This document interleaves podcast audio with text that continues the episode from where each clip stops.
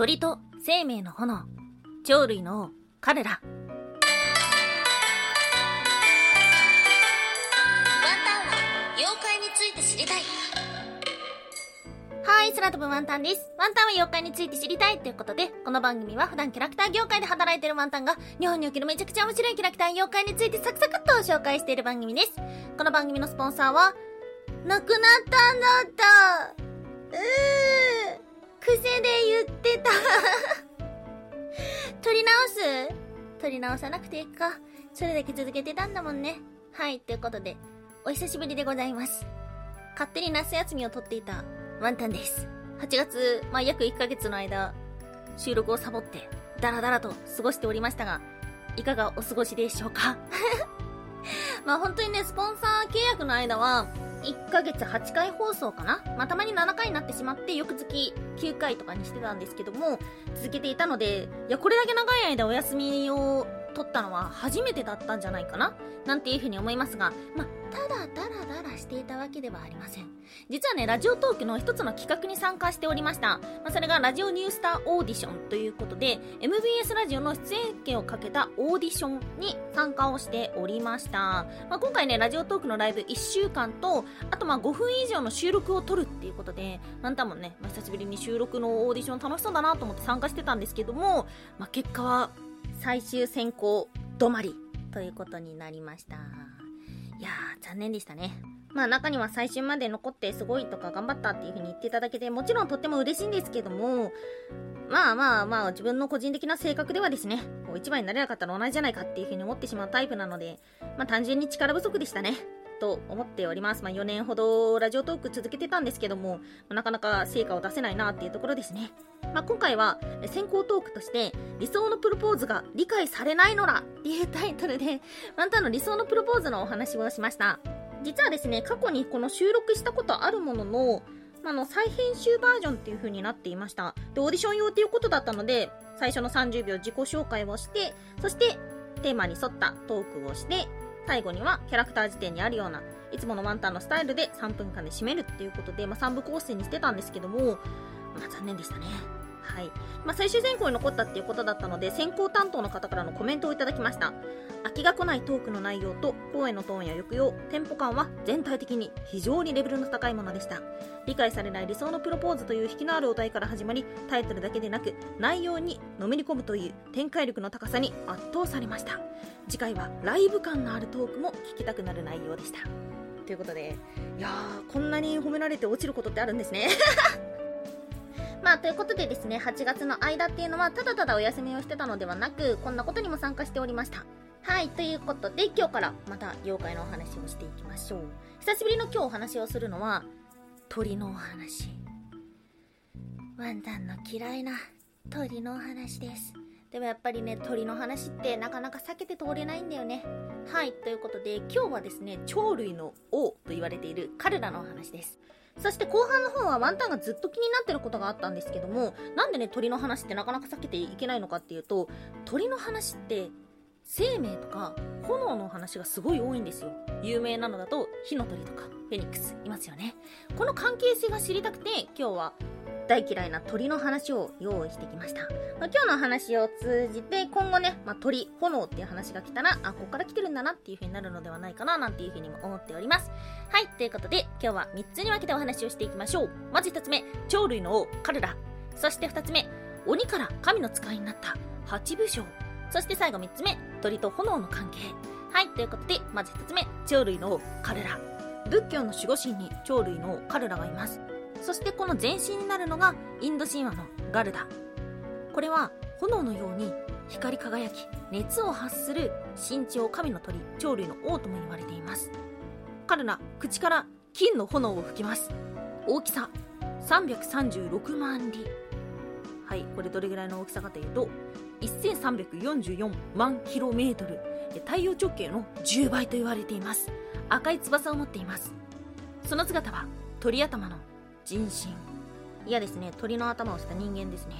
そして、七力、雅楽器ですね。いや、横笛を吹くことができます。神様の乗り物でもあるそうです。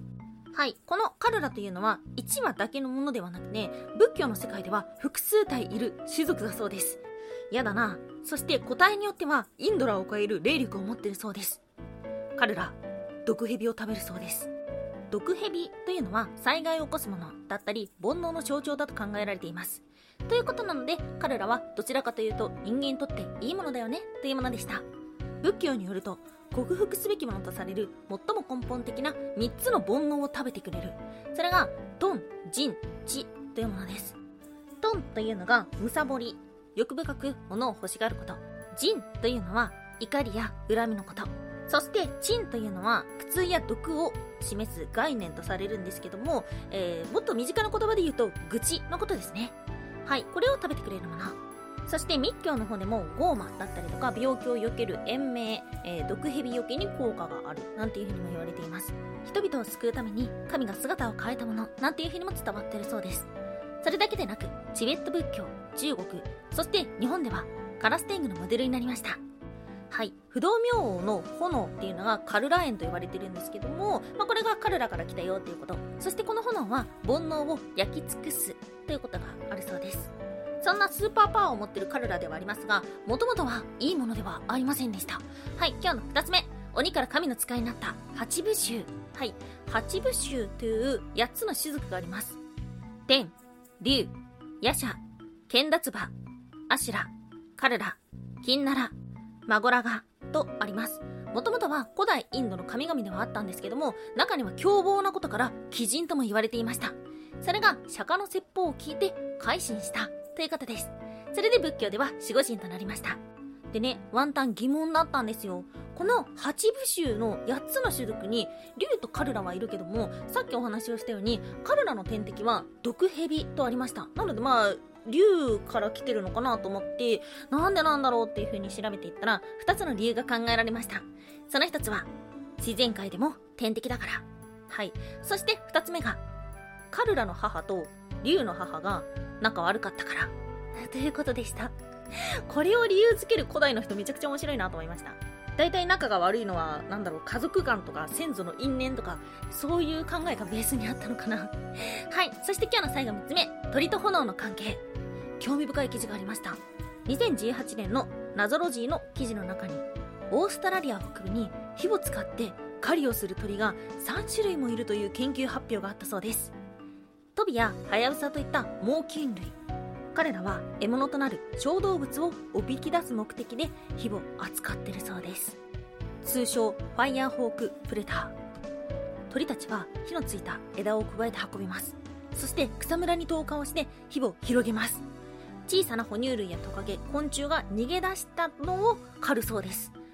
怖っ。そして昔からオーストラリアで発生する大規模な火事。は人間が使った炎だったり雷が原因だと考えられていました。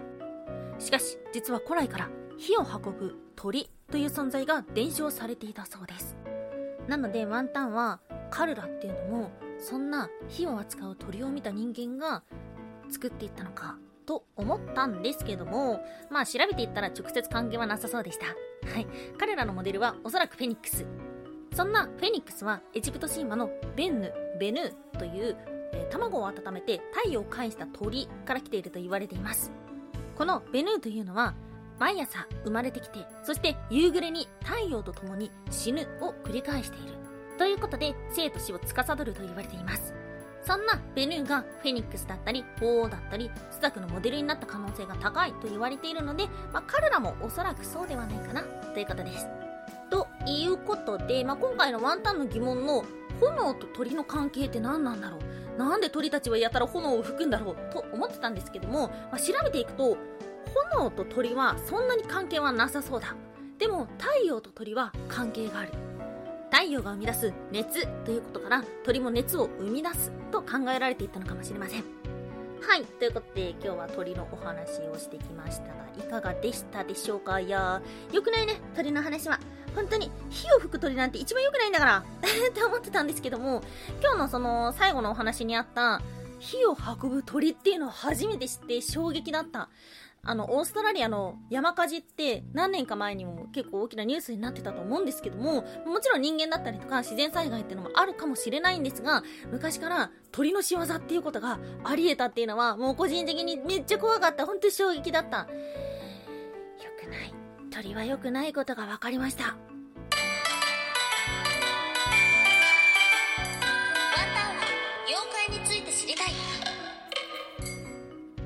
おやすみもいもい。ついに、夏が終わる。はい、おやすみもいもいというのはワンタンがポムプーコと言いたいコーナーです。テンポムがなんだかよくわかってないから、ポムプーコでしか言えないコーナーです。夏が終わるよいことしました？ワンタンはめっちゃしたよ。うん、めっちゃってか、まあ2日ぐらいで全部やったみたいな感じなんだけど。なんだかんだで、流しそうめんもしたでしょ？花火もしたでしょ？スイカ割りもしたでしょ？バーベキューもしたでしょ？あとは学級演奏旅行？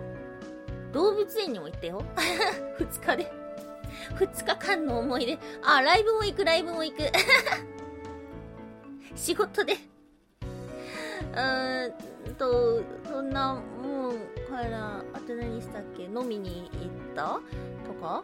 うーん、うーん、アニメ見たとか、映画見たとか？あ、いろいろやってますね。はい。ということで、今年の夏の思い出は何でしたか？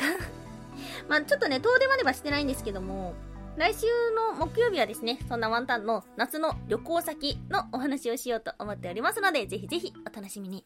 今日もお聴きいただきましてありがとうございました。以上、空飛ぶワンタンでした。